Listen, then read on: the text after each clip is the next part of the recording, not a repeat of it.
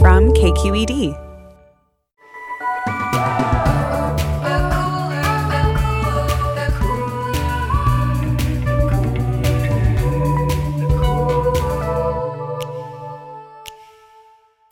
Hey everyone, I'm Emmanuel, Uh, I'm Carly. And I'm Jamidra. and we're the hosts of Remember Tales from the Crypt? Well, hold on to your nostalgia because today the three of us are serving up frightfully delightful tales that we discovered throughout our travels around the World Wide Web. And we'll be debating the creepy phenomenon of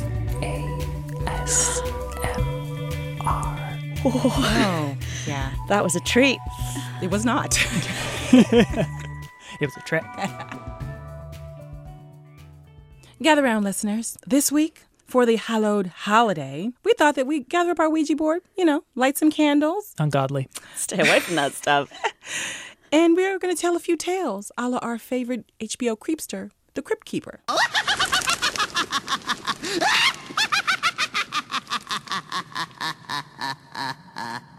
When I hear that, I immediately think of his will o' the wisp hair and his eyes. Oh, yeah. Bulgy. Yeah. But we all remember him, yes? Oh, yes. And may I say how excited I am? It's the most wonderful time of the year. Oh, yes. It's Halloween. I'm here around the campfire with two of my favorite people. Exactly. That's you. And like our creepy friends' tales, we're going to tell a few today, but there's one difference between our tales and his tales. And what's that? Our tales are allegedly true, According to the Uh, internet. according to the internet. And we know that everything on the internet is 100% true, yes? I, Yes. No citations needed, I believe, anywhere. So at this point, I think that we should probably light a campfire and start telling stories. First, we have to throw the dust on the fire, like in Are You Afraid of the Dark? And then we ignore all the creepy sounds around us and all Mm-hmm. the warnings. Yes. Okay, so I found a lot of things while doing research for this segment. I could tell you all about the American serial killer nicknamed the Butcher of Plainfield, who crafted a belt out of his victim's nipples, No! but I'm not going to tell you about that. Please don't. I could also easily chat about how disembodied feet keep washing up in the Pacific Northwest. Oh, I love that one. 19 feet since 2007. The odds of finding just two feet is one in a million, they say. And this has happened 19 times. What the hell? I should go there to buy my lotto ticket because you know the odds. And Right. so clearly I need to just. And also, you love Canada. exactly. And you love disembodied feet. Uh, mm, the Wait. last one, not so much. Isn't that the place where people keep putting fake feet into the sea as well? They also are doing that because trolls are gonna troll. It's hard to resist. Yeah. But there's a different story that I have to tell in full. I am listening. So ready. Once there was a German dude named Count Karl von Kosel. Hi, Carl. You might not want to say hi to him. Oh, I was going to say welcome to the show, but Nope. maybe Not we don't welcome want to here. extend the hand of We- friendship. We don't, we don't know her. So, in his early childhood, he said he would regularly be visited by one of his dead ancestors. You know, that happens to all of us. Obviously. And she kept showing him this face of a woman saying, This is going to be your true love. Fast forward to his adulthood, it's 1930s, Key West, Florida. All right, spring Ooh. break. I mean, I yeah. feel good. I feel good. Tropical Prince, florals for spring. MTV's in town. Yeah. So one day at the hospital that he works at, because he's a doctor now, a Cuban American woman named Maria Elena Milagro de Hoyos walks in. And he's like, That's the girl from my ancestor's vision. no. Before you get too excited about this, meet cute. this is not a Julia Roberts rom com. It's more like Mandy Moore's A Walk to Remember. And instead of saying, I have leukemia, like Mandy Moore says in that movie, she says, I have tuberculosis. Oh, it's all the rage back in the day. Count Carl is like, MBD, my one true love. I can treat you and cure you by bringing x ray machines to your house. And I'm also going to bring you jewelry. I'm going to bring you the latest fashions. And I'm going to profess my love to you. This guy seems solid. Meanwhile, I'm out here. I can't even get a text back from a friend. Can't even get a you up. Okay. By the way, that's the biggest I owe you one ever. I'm going to save your life. Then after that, we're going to go on a date. Yeah. Right. Okay. So there's no record of what she actually thought about all of this attention. But my guess is that it was something in the neighborhood of, can you not? I'm like literally trying to calmly die over here and you're you're doing the most. This is the most extreme equivalent of I have to wash my hair. Right. Like I'm just I can't right now. So It's also the most extreme equivalent of that guy at the bar who won't leave you alone and keeps hitting on you, but it's at your deathbed. yeah. So eventually, our girl Maria dies. R.I.P. Baby girl. Say Poor hi to one out. Aaliyah. And the Count is distraught. He pays for the funeral, which is really nice. And with the permission of her family, he constructs a above ground mausoleum in the Key West Cemetery for Maria. This all sounds lovely. Nothing creepy. So he visits every night and he says her spirit pops up and says what's up and sings to her own corpse. A lot's going on in Clearly. this mausoleum. Then one night in 1933, two years after Maria's death, the Count sneaks into the cemetery with a toy wagon, removes Maria's decomposing corpse, Oh. puts it in the wagon, wheels her on home. You know, commuting sucks and she didn't want to do it anymore. The LDR was not sustainable. so our girl Maria's body is not holding up well. Mm-hmm. So he uses wire and coat hangers to keep her together. Oh, Lord. He fits her face with glass eyes, replaces her decomposing skin with silk cloth soaked in wax. He uses perfumes and preserving agents to mask the smell and stop the rotting. And then he keeps her body in his bed Oh, and he sleeps with her every night. So basically, she is putrefying like a week old pumpkin, and he's like, better hairspray, better makeup, you'll be fine. Get the Febreze out. oh my God. So he sleeps next to her for seven long years. No. Okay, so hold on. Here's the No. thing, though. You ever had the coworker with some with some bo? Nobody was like, "So boo, what's going on in your home life? You come to work every day smelling." you okay? Well, funny you should mention that. The rumor gets around that he's sleeping with a corpse. And so Maria's sister shows up at his house. She eventually sees the body of her sister in his bed. He Oh. is arrested for, quote, wantonly and maliciously destroying a grave and removing a body without authorization. That's it. I feel like there should be Hmm. Uh, more. there should be to more. it. The charges were dropped because nothing makes sense in this world. And all of this made the headlines in Florida. And again, because nothing makes sense in this world, the public was generally sympathetic to the Count and thought of him as a romantic who was, you know, just a little bit eccentric. So the Count went on to live another 12 years before dying alone. And he was found three weeks later after his death. And they found a life size death mask wearing effigy of Maria in his apartment. So that is my literal tale from the crypt. Oh my. tale from the you mausoleum. went into the crypt to get that juicy tail, Clearly. that Poor putrefying tail, and you brought it out. I mean, Yikes. she couldn't even rest in death. Nope. Poor woman. Can I please get some sleep eternally? Mm. Who else got the story? I have been obsessed with this particular super creepy story from history for years and years. Oh, this is going to be good. Have you guys heard of the lost expedition of Sir John Franklin? No. Ben's brother? Not even. You are in for a treat. So, it's the early 1800s. Sir John Franklin is a famous explorer because back then that's something that British people love to do. Clearly. We find a landmass that doesn't have a flag on it and we go nuts. Drives us crazy. We just have to go there and just mess it up for everyone. And he's one of those dudes. So, he wants to find this elusive, mythical, up until that point, passage the Northwest Passage in the Arctic because they think it's going to open up trading routes, right? So he gets two ships and this gigantic crew of over 100 people. These two ships are called HMS Erebus and HMS Terror. Oh, If you were going on an expedition with a ship called the not Terror, the ship I would shoot. come on! Not that one. you can already see this is not going to end well. These two ships are never seen again. The men are never seen again. We now believe the two ships became icebound. So, what happened to the people on these ships? Whoo boy. So there were nearby land masses, and they have found some graves Oh. and some bodies on the nearby land masses, which strongly indicate these poor guys, all 129 of them across these two ships, ended up resorting to cannibalism. Knew it. I you knew, knew it was it. going to happen.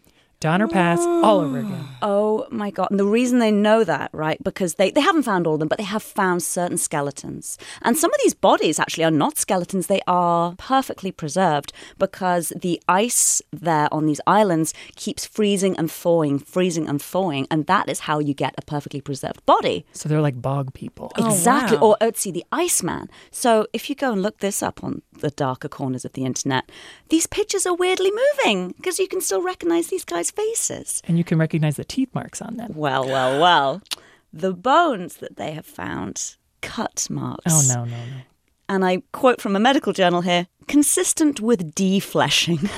What's more, 35 bones that they have found had, and I quote again, signs of breakage and pot polishing. Do you guys want to guess what pot polishing means? Oh, not really. That's when the end of a bone heated in boiling water rubs against the cooking pot. They think this is what is called the end stages of cannibalism, when the folks are so, so starving that it's not enough to take the flesh off someone's bones. They want to extract the marrow to eke out the last bits of calories and nutrition. Well, there goes my dinner. I won't be eating tonight. So anytime that you're just feeling a bit bored or a bit hungry, just think, at least you are not on the Sir John Franklin expedition. Whew. I just note to self never get on a ship called the Terror. Like nothing, if it has terror in the name, you just steer away. Now it's my turn to tell a little story. And in addition to Tales from the Crypt, there was one other show that used to thoroughly freak me the F out. Nope. Nope. I can't. I won't. Hang on, what what's that? I, I clearly Oh my didn't- gosh. Well, did- for those who don't know, and Carly, yes, it didn't cross the Atlantic, that clearly. is the theme song from a little show we like to call Unsolved Mysteries. Yeah. we had our own version. It was boring. Ours was not. it was not. It was not. Unsolved Mysteries was a show hosted by a guy named Robert Stack, who had the creepiest voice ever. Yes, He would he tell did. you stories. he would tell you stories about all the unsolved mysteries that have happened, I think, in the country, but then also around the world. And so as a kid, I would be up late at night, afraid, because he would always end the show with, maybe you can solve the mystery. And I'm like, I don't know, can I? If you have any information, exactly. call 1 800 Unsolved. If I have scarred you for life and you now need to seek mental health treatment, call 1 800. Exactly. So today I am going to share a little story with you, and then maybe you, Carly, Emmanuel, listeners, can help me solve this mystery. Oh. Okay. Now, Bobby Dunbar, back in 1912, went on a little fishing trip with his family Uh oh. his mother, his father, and his little brother, Alonzo. And on this fishing trip, Bobby disappeared. They lived in Louisiana, so the whole state was looking for him. There was this manhunt for like eight months. A gator. Eight Solved months it. later. Nailed it. Well, you would think.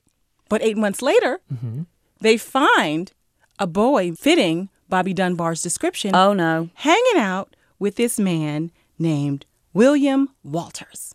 Authorities approach William Walters and they're like, Sir, you've got Bobby, hand him over.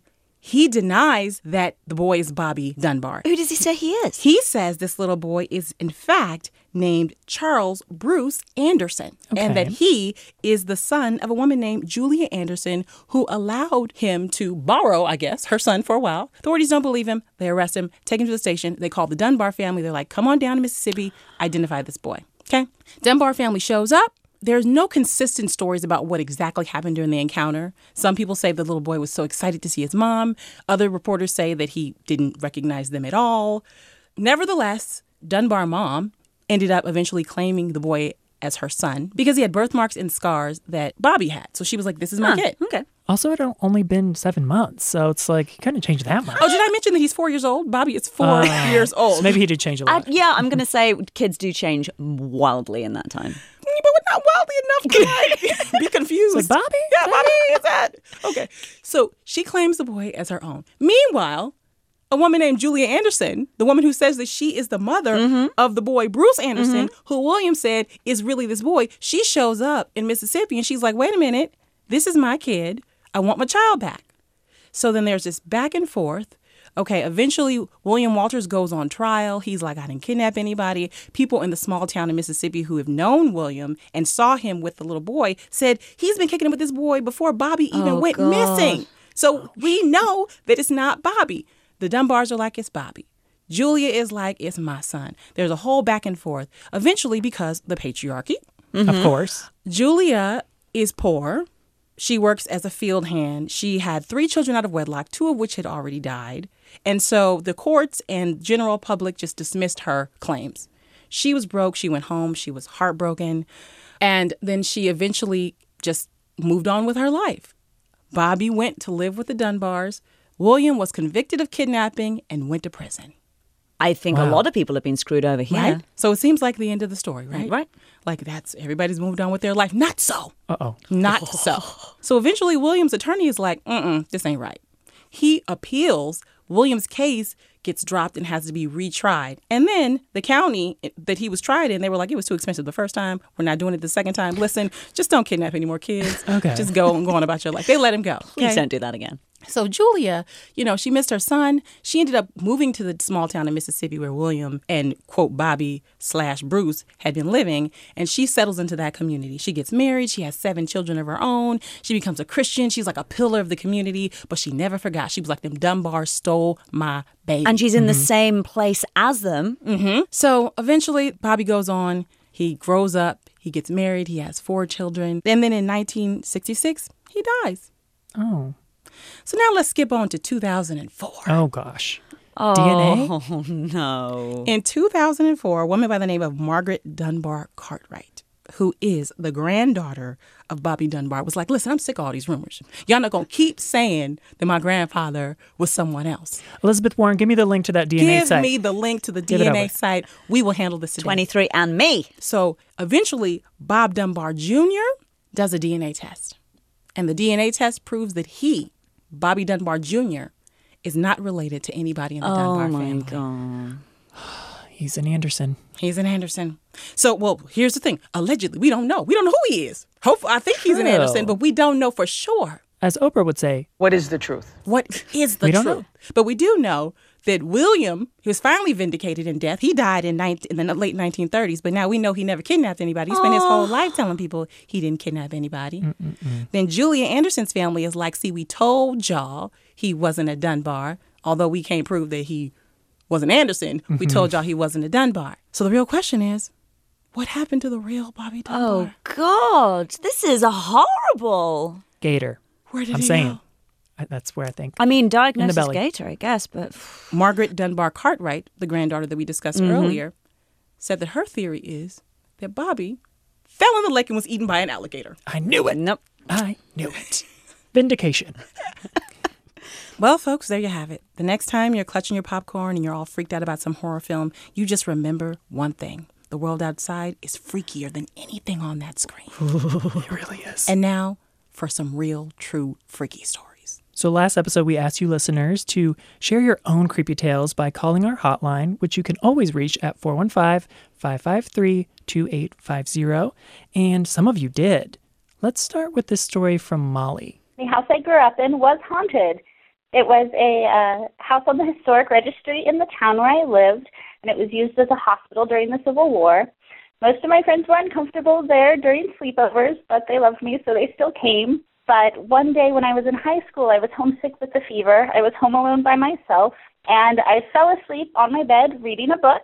During my nap, I saw this woman in my room. She had a cold compress on my forehead and just told me to go back to sleep. I woke up later and I couldn't find my glasses. I looked all over my bed, on the floor. They wound up being across my room, like far across my room on my desk. So once I got my glasses back on, I called my mom and I thanked her for stopping home from work to check on me. but she insists that she hadn't, that nobody had been home, that I was still home alone by myself. So the only conclusion I can come to is one of the Civil War ghosts was there looking after me. That's awful and scary. Well, if you thought that was scary, here's another story from Ray. I saw your request for paranormal stories, and honestly, I kind of wish I could just take you back to my parents' stupidly haunted house. They moved there shortly after I was born, and that house honestly tortured me from the time I was about three. When I was 12, though, my folks had the attic converted into a bedroom and moved me in there, and things got about a million times worse. My door would unlatch itself, fly open, and slam shut in the middle of the night. If I tried to sleep with the light on, it would be turned off by morning. And on one particularly terrifying occasion, I was held down in my own bed by my shoulders, so I couldn't get up and turn the light back on.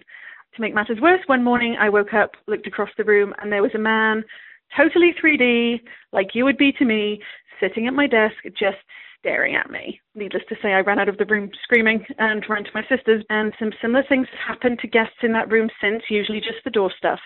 To this day, remarkably, my parents vocally deny there being a problem at all, But let's just say no one really sleeps in that room anymore if they can help it. So that's creepy, creepy stuff. If you want to be on a future episode, call us at 415 553 2850. Next week's question is What is getting you out to vote for the midterm elections?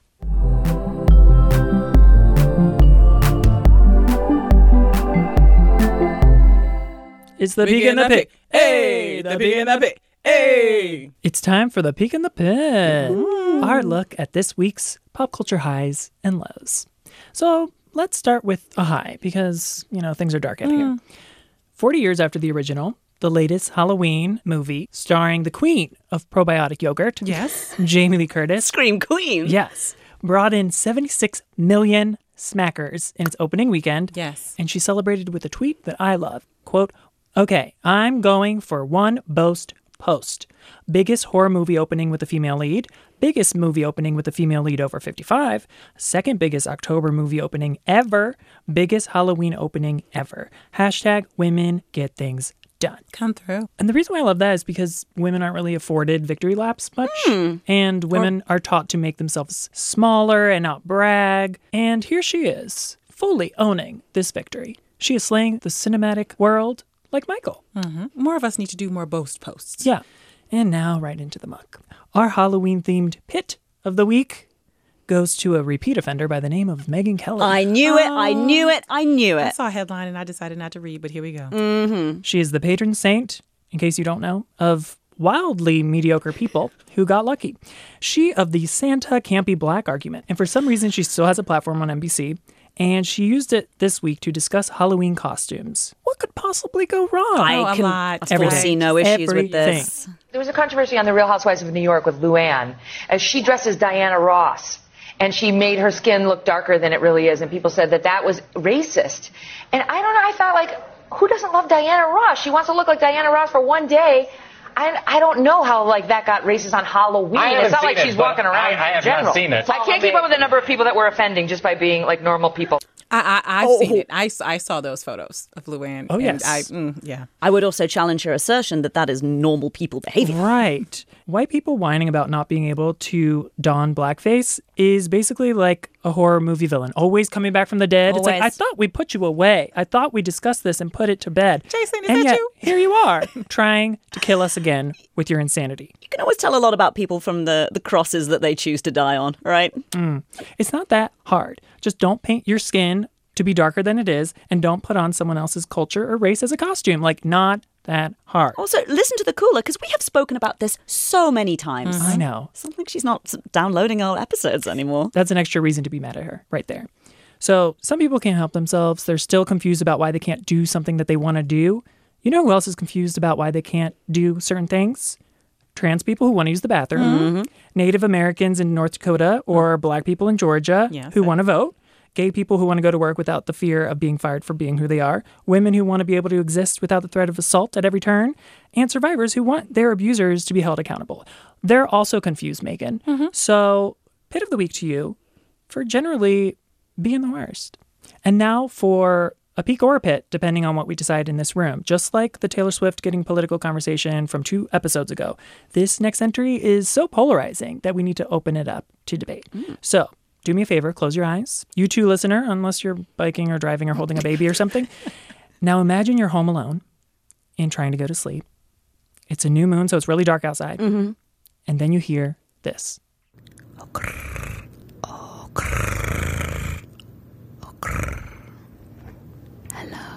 Was that Cardi B? That is Cardi B doing ASMR. and for those that don't know, ASMR stands for Autonomous Sensory Meridian Response and is when you get a staticky or tingling sensation when you hear certain sounds. Oh, wait, you guys didn't get that from that? Mm. I mean, My skin crawled, but I don't know if that oh. qualifies. oh. so there's an entire industry on YouTube around random people talking like this, eating things, clacking their nails on random stuff.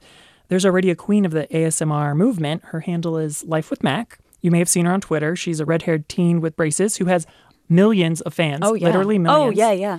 Let's listen to her eat some honey and drink some sparkling water.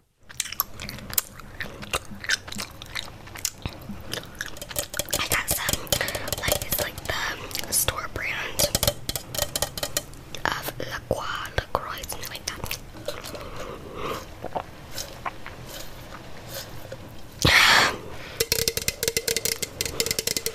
Okay, so no shade, but what is this supposed to do for me? It's supposed to make you feel calm and go to sleep, and you're supposed to feel tingling. You Did you couldn't not feel that? resist, could you? The LaCroix, you couldn't I couldn't. resist. Out of hours of footage she put out, I put that in. I should have known.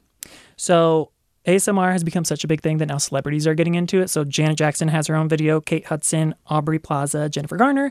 But the award for most inspiring ASMR video goes to your boy, Jeff Goldblum.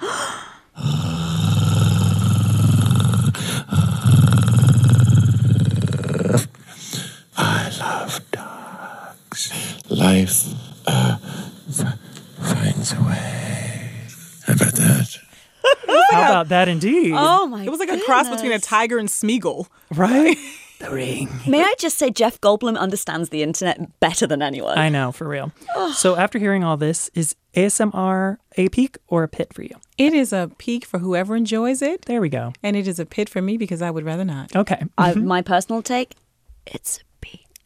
Same. I think they call us chill seekers. My heart's beating really fast right now. Mine too. okay, back to normal voice. Back in 2009, I was obsessed with this band called Fever Ray. It's a spin-off project. uh, it's hard to go. I back didn't from think that. we were. we that's that was whiplash segue, but I loved it. I know I could just do it. No, I'm not going to because Jamidra can't. I'm leaving. So in 2009, I was obsessed with Fever Ray, a spin off project of the Knife's Karen Dreiser. And she would paint a skull on her face and weird geometric shapes on her face and put out creepy songs that sound like this.